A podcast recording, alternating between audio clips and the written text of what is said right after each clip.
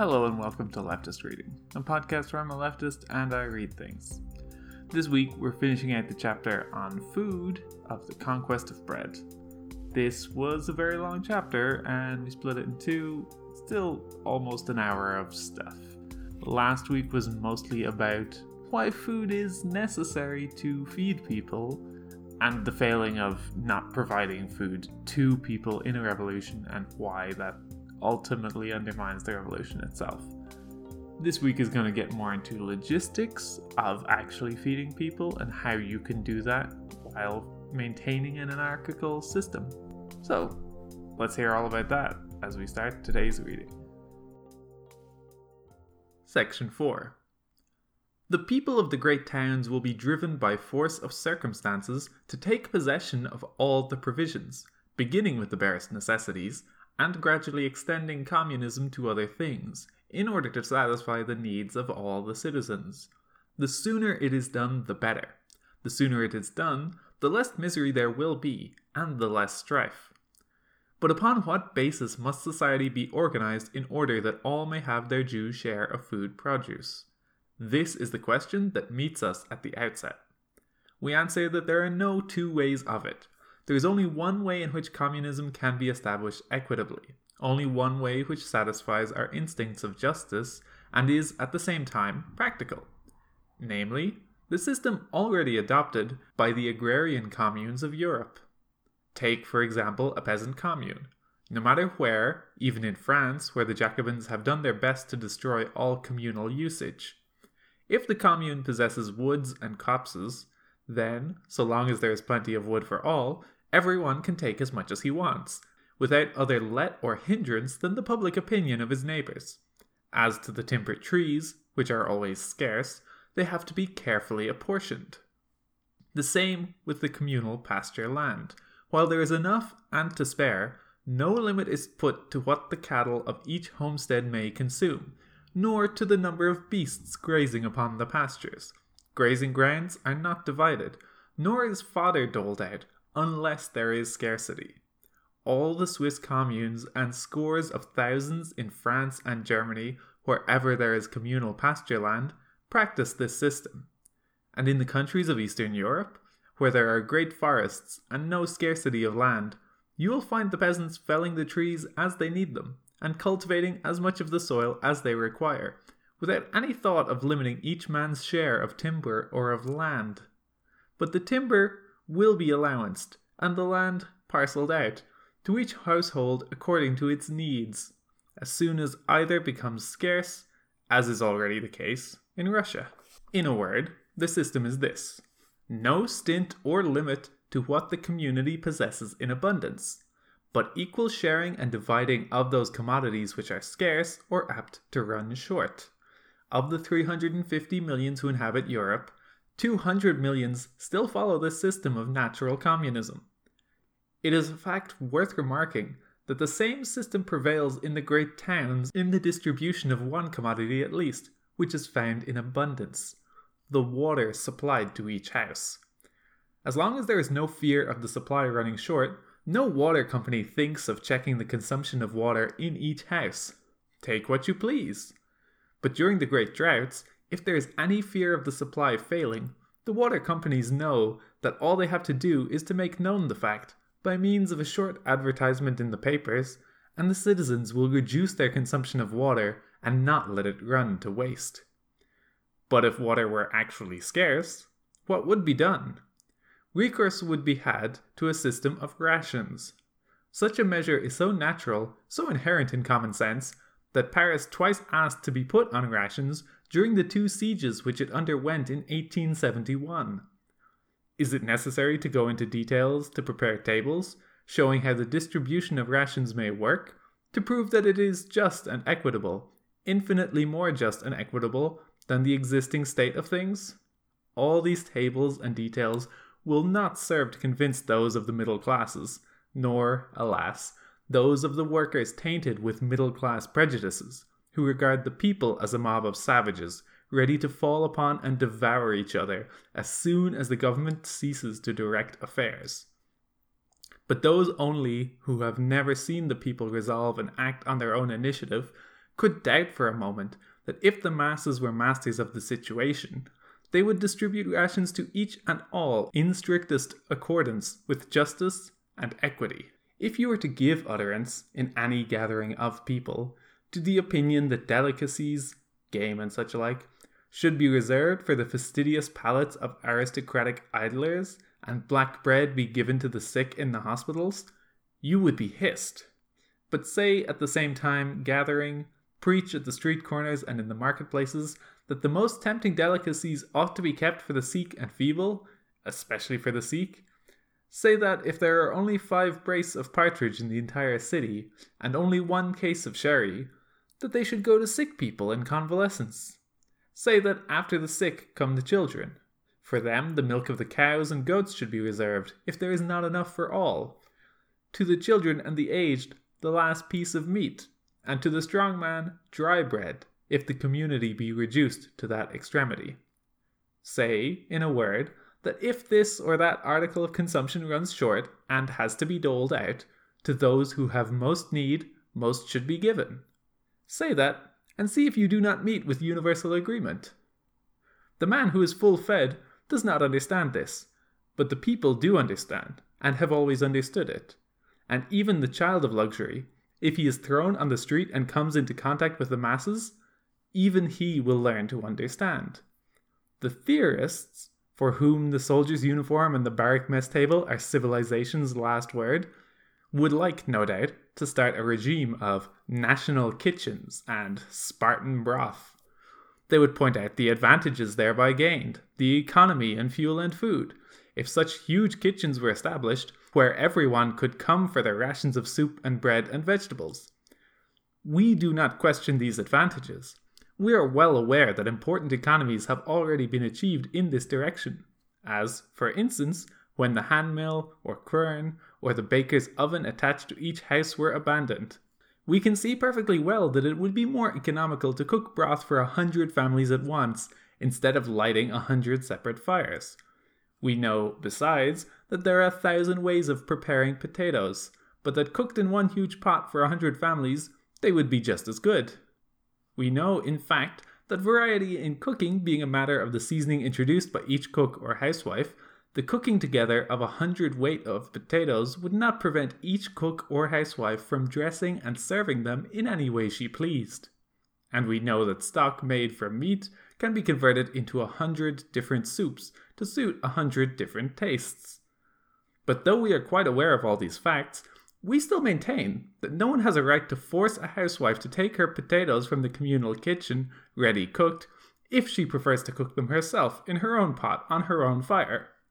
And, above all, we should wish each one to be free to take his meals with his family, or with his friends, or even in a restaurant, if it seemed good to him. Naturally, large public kitchens will spring up to take the place of restaurants, where people are poisoned nowadays. Already, the Parisian housewife gets the stock for her soup from the butcher and transforms it into whatever soup she likes. And London housekeepers know that they can have a joint roasted or an apple or rhubarb tart baked at the baker's for a trifling sum, thus economizing time and fuel. And when the communal kitchen, the common bakehouse of the future, is established and people can get their food cooked without the risk of being cheated or poisoned, the custom will no doubt become general of going to the communal kitchen for the fundamental parts of the meal leaving the last touches to be added as individual taste shall suggest. But to make a hard and fast rule of this, to make a duty of taking home our food ready cooked, that would be as repugnant to our modern minds as the ideas of the convent or the barrack. Morbid ideas born in brains warped by tyranny or superstition. Who will have a right to the food of the commune? Will assuredly be the first question which we shall have to ask ourselves. Every township will answer for itself, and we are convinced that the answers will all be dictated by the sentiment of justice. Until labour is reorganized, as long as the disturbed period lasts, and while it is impossible to distinguish between inveterate idlers and genuine workers thrown out of work, the available food ought to be shared by all without exception. Those who have been enemies to the new order will hasten of their own accord to rid the commune of their presence but it seems to us that the masses of the people, which have always been magnanimous, and have nothing of vindictiveness in their disposition, will be ready to share their bread with all who remain with them, conquered and conquerors alike. It will be no loss to the revolution to be inspired by such an idea, and, when work is set a going again, the antagonists of yesterday will stand side by side in the same workshops. A society where work is free will have nothing to fear from idlers. But provisions will run short in a month, our critics at once exclaim. So much the better, say we. It will prove that for the first time on record, the people have had enough to eat. As to the question of obtaining fresh supplies, we shall discuss the means in our next chapter. Section 5 By what means could a city in a state of revolution be supplied with food? We shall answer this question, but it is obvious that the means resorted to will depend on the character of the revolution in the provinces and in the neighboring countries. If the entire nation, or better still, if all Europe, should accomplish the social revolution simultaneously and start with thoroughgoing communism, our procedure would be simplified. But if only a few communities in Europe make the attempt, other means will have to be chosen. The circumstances will dictate the measures. We are thus led, before we proceed further, to glance at the state of Europe, and, without pretending to prophesy, we may try to foresee what course the revolution will take, or at least what will be its essential features. Certainly, it would be very desirable that all Europe should rise at once, that expropriation should be general, and that communistic principles should inspire all and sundry. Such a universal rising would do much to simplify the task of our century. But all the signs lead us to believe that it will not take place, that the revolution will embrace Europe, we do not doubt. If one of the four great continental capitals, Paris, Vienna, Brussels, or Berlin, rises in revolution and overturns its government, it is almost certain that the three others will follow its example within a few weeks' time. It is, moreover, highly probable that the peninsulas and even London and St. Petersburg would not be long in following suit. But whether the revolution would everywhere exhibit the same characteristics is highly doubtful. It is more than probable that expropriation will be everywhere carried into effect on a larger scale, and that this policy carried out by any one of the great nations of Europe will influence all the rest. Yet the beginnings of the revolution will exhibit great local differences, and its course will vary in different countries. In 1789 to 93, the French peasantry took four years to finally rid themselves of the redemption of feudal rights and the bourgeois to overthrow royalty. Let us keep that in mind, and therefore be prepared to see the revolution develop itself somewhat gradually. Let us not be disheartened if here and there its steps should move less rapidly. Whether it would take an avowedly socialist character in all European nations, at any rate at the beginning, is doubtful.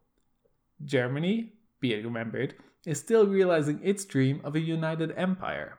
Its advanced parties see visions of a Jacobin republic, like that of 1848, and of the organization of labor according to Louis Blanc, while the French people, on the other hand, want above all things a free commune, whether it be a communist commune or not. There is every reason to believe that, when the coming revolution takes place, Germany will go further than France went in 1793.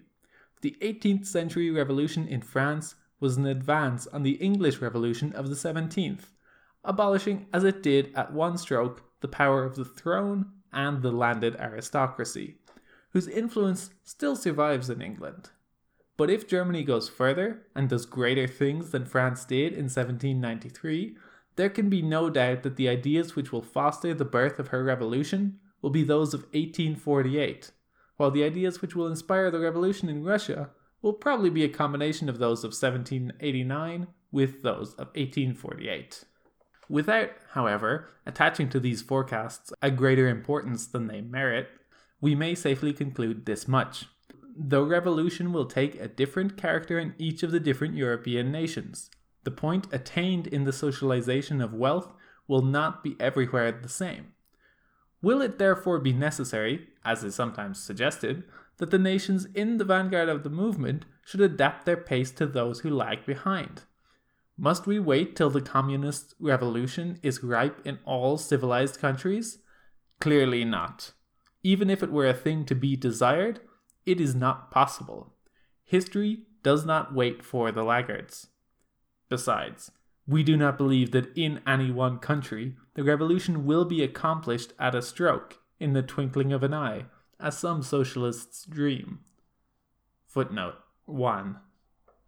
It is highly probable that if one of the five or six large towns of France, Paris, Lyon, Marseille, Lille, Saint Etienne, Bordeaux, were to proclaim the Commune, the others would follow its example, and that many smaller towns would do the same.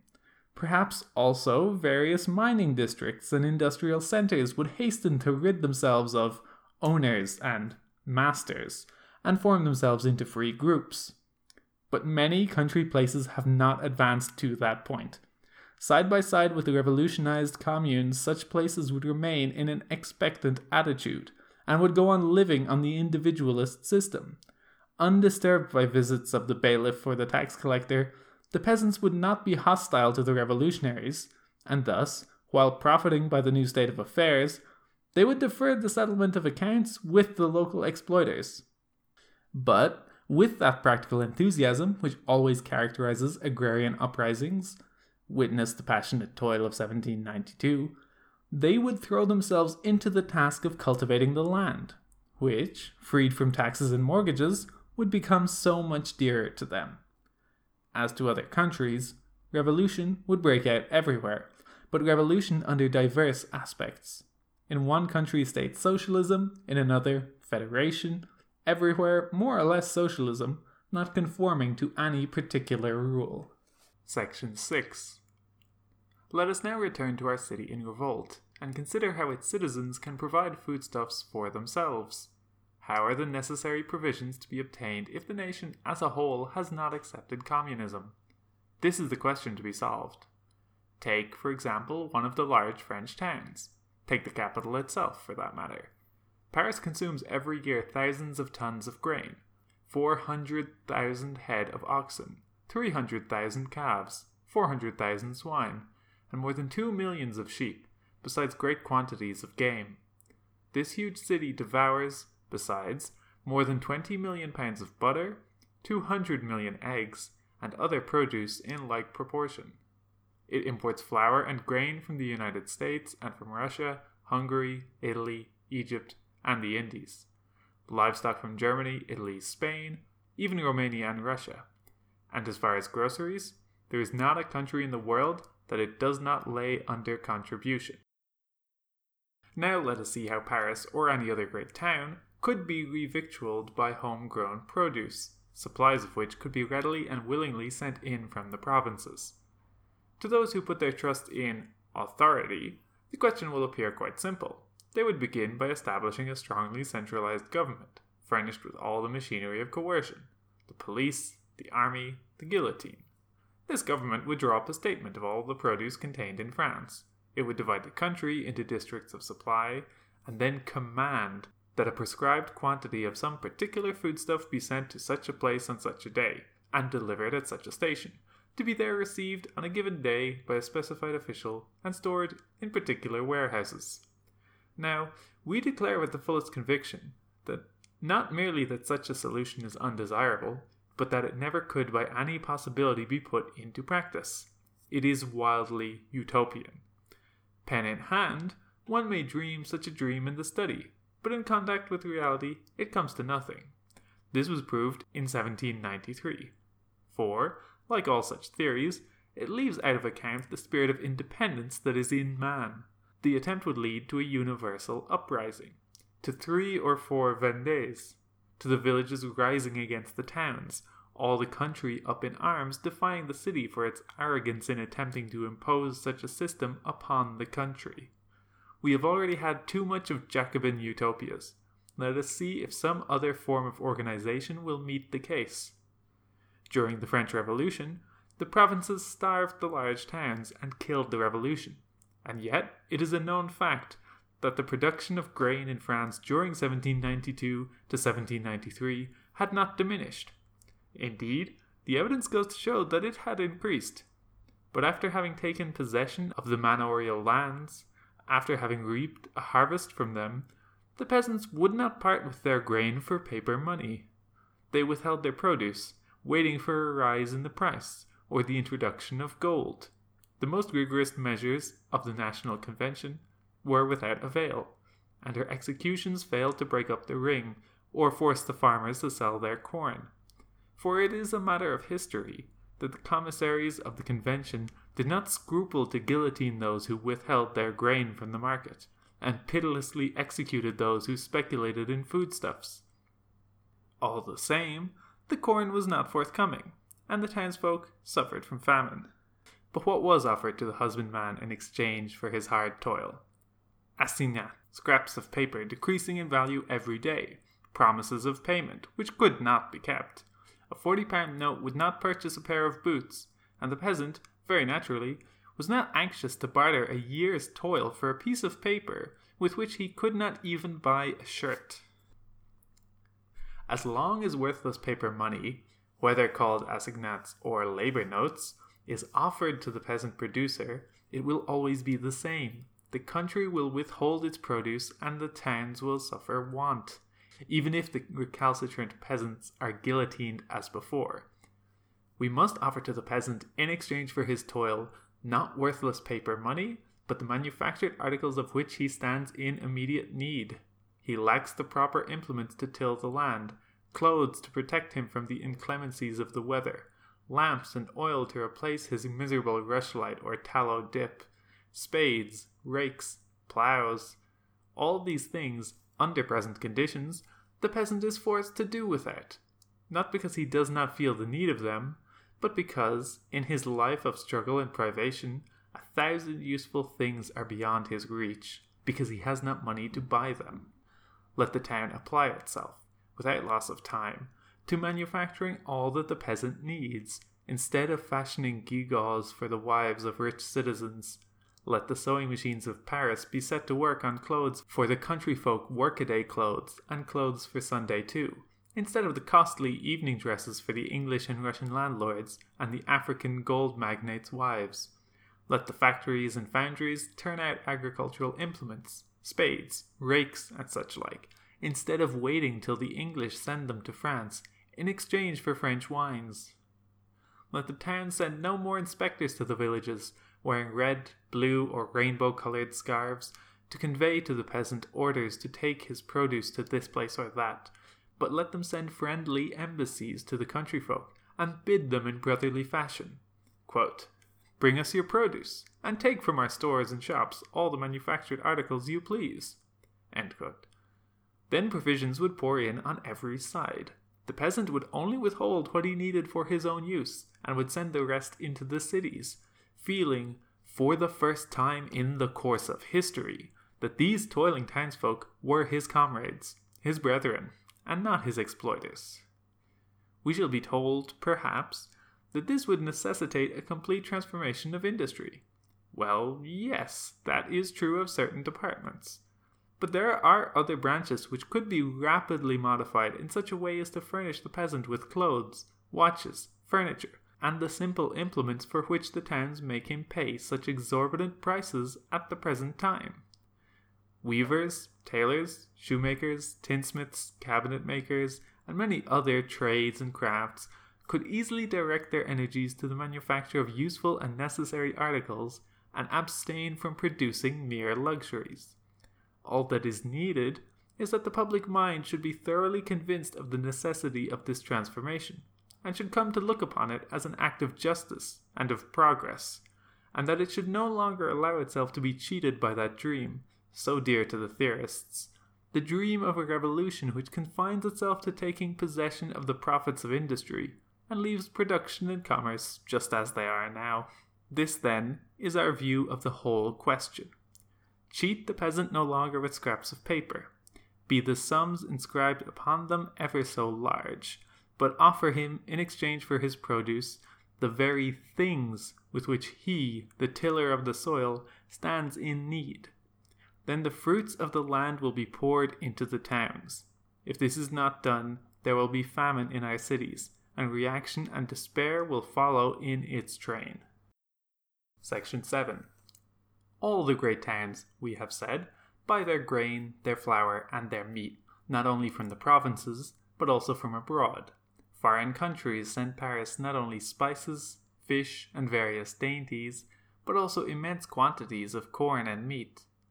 But when the revolution comes, these cities will have to depend on foreign countries as little as possible. If Russian wheat, Italian or Indian rice, and Spanish or Hungarian wines abound in the markets of Western Europe, it is not that the countries which export them have a superabundance, or that such produce grows there of itself, like the dandelion in the meadows. In Russia, for instance, the peasant works 16 hours a day and half starves from three to six months every year in order to export the grain with which he pays the landlord and the state. Today, the police appears in the Russian village as soon as the harvest is gathered in and sells the peasant's last horse and last cow for arrears of taxes and rent due to the landlord, unless the victim immolates himself of his own accord by selling the grain to the exporters. Usually, rather than part with his livestock at a disadvantage, he keeps only a nine month supply of grain and sells the rest. Then, in order to sustain life until the next harvest, he mixes birch bark and tares with his flour for three months, if it has been a good year, and for six months if it has been bad. While in London, they are eating biscuits made of his wheat. But as soon as the revolution comes, the Russian peasant will keep bread enough for himself and his children. The Italian and Hungarian peasants will do the same. The Hindu, let us hope, will profit by these good examples, and the farmers of America will hardly be able to cover all the deficit in grain which Europe will experience. So it will not do to count on their contributions of wheat and maize satisfying all the wants. Since all our middle class civilization is based on the exploitation of inferior races and countries with less advanced industrial systems, the revolution will confer a boon at the very outset by menacing that civilization and allowing the so called inferior races to be free themselves. But this great benefit will manifest itself by a steady and marked diminution of the food supplies pouring into the great cities of Western Europe. It is difficult to predict the course of affairs in the provinces. On the one hand, the slave of the soil will take advantage of the revolution to straighten his bowed back. Instead of working 14 or 15 hours a day, as he does at present, he will be at liberty to work only half that time, which of course would have the effect of decreasing the production of the principal articles of consumption grain and meat. But, on the other hand, there will be an increase of production as soon as the peasant realizes that he is no longer forced to support the idle rich by his toil. New tracts of land will be cleared, new and improved machines set a going. Never was the land so energetically cultivated as in 1792, when the peasant had taken back from the landlord the soil which he had coveted so long. Michelet tells us, speaking of the Great Revolution. Of course, before long, intensive culture would be within the reach of all.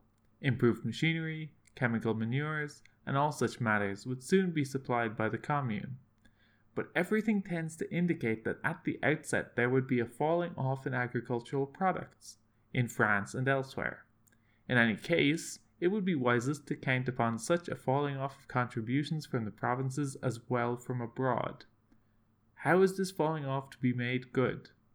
Why? By setting to work ourselves. No need to rack our brains for far fetched panaceas when the remedy lies close at hand. The large towns, as well as the villages, must undertake to till the soil. We must return to what biology calls the integration of functions. After the division of labor, the taking up of it as a whole, this is the course followed throughout nature. Besides, philosophy apart, the force of circumstances would bring about this result. Let Paris see that at the end of eight months it will be running short of bread, and Paris will set to work to grow wheat. Land will not be wanting, for it is around the great towns, and around Paris especially, that the parks and pleasure grounds of the landed gentry are to be found. These thousands of acres only await the skilled labor of the husbandman to surround Paris with fields infinitely more fertile and productive than the steppes of southern Russia, where the soil is dried up by the sun. Nor will labor be lacking. To what should the two million citizens of Paris turn their attention, when they would be no longer catering for the luxurious fads and amusements of Russian princes, Romanian grandees, and wives of Berlin financiers?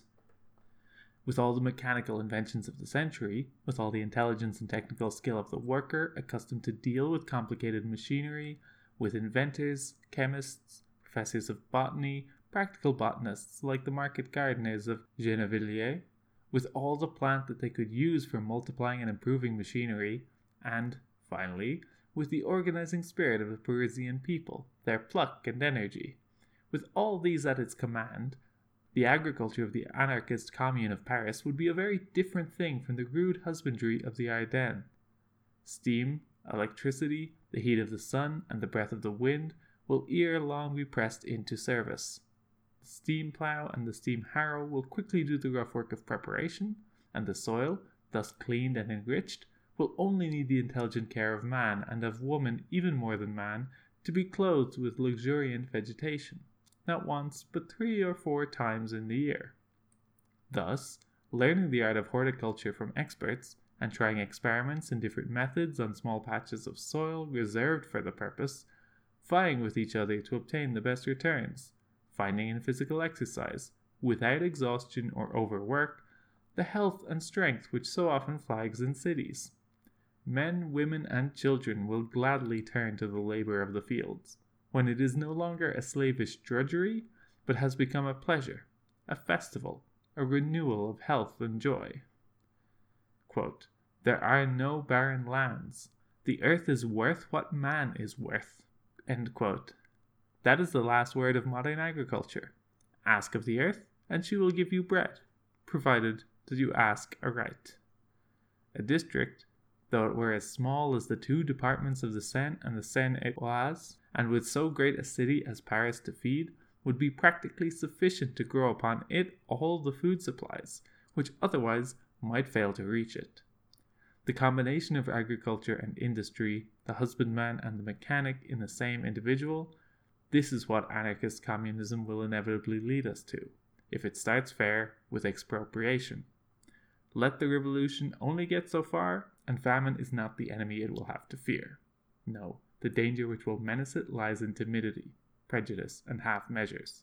The danger is where Danton saw it when he cried to France, De l'audace, de l'audace, et encore de l'audace. The bold thought first, and the bold deed will not fail to follow. And that concludes today's reading. A quick note that at the end there, uh, De Lotus, that quote, is basically saying daring, daring, and more daring.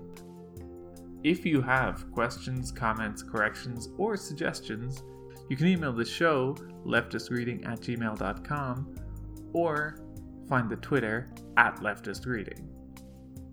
The show is hosted on the Abnormal Mapping Podcast Network.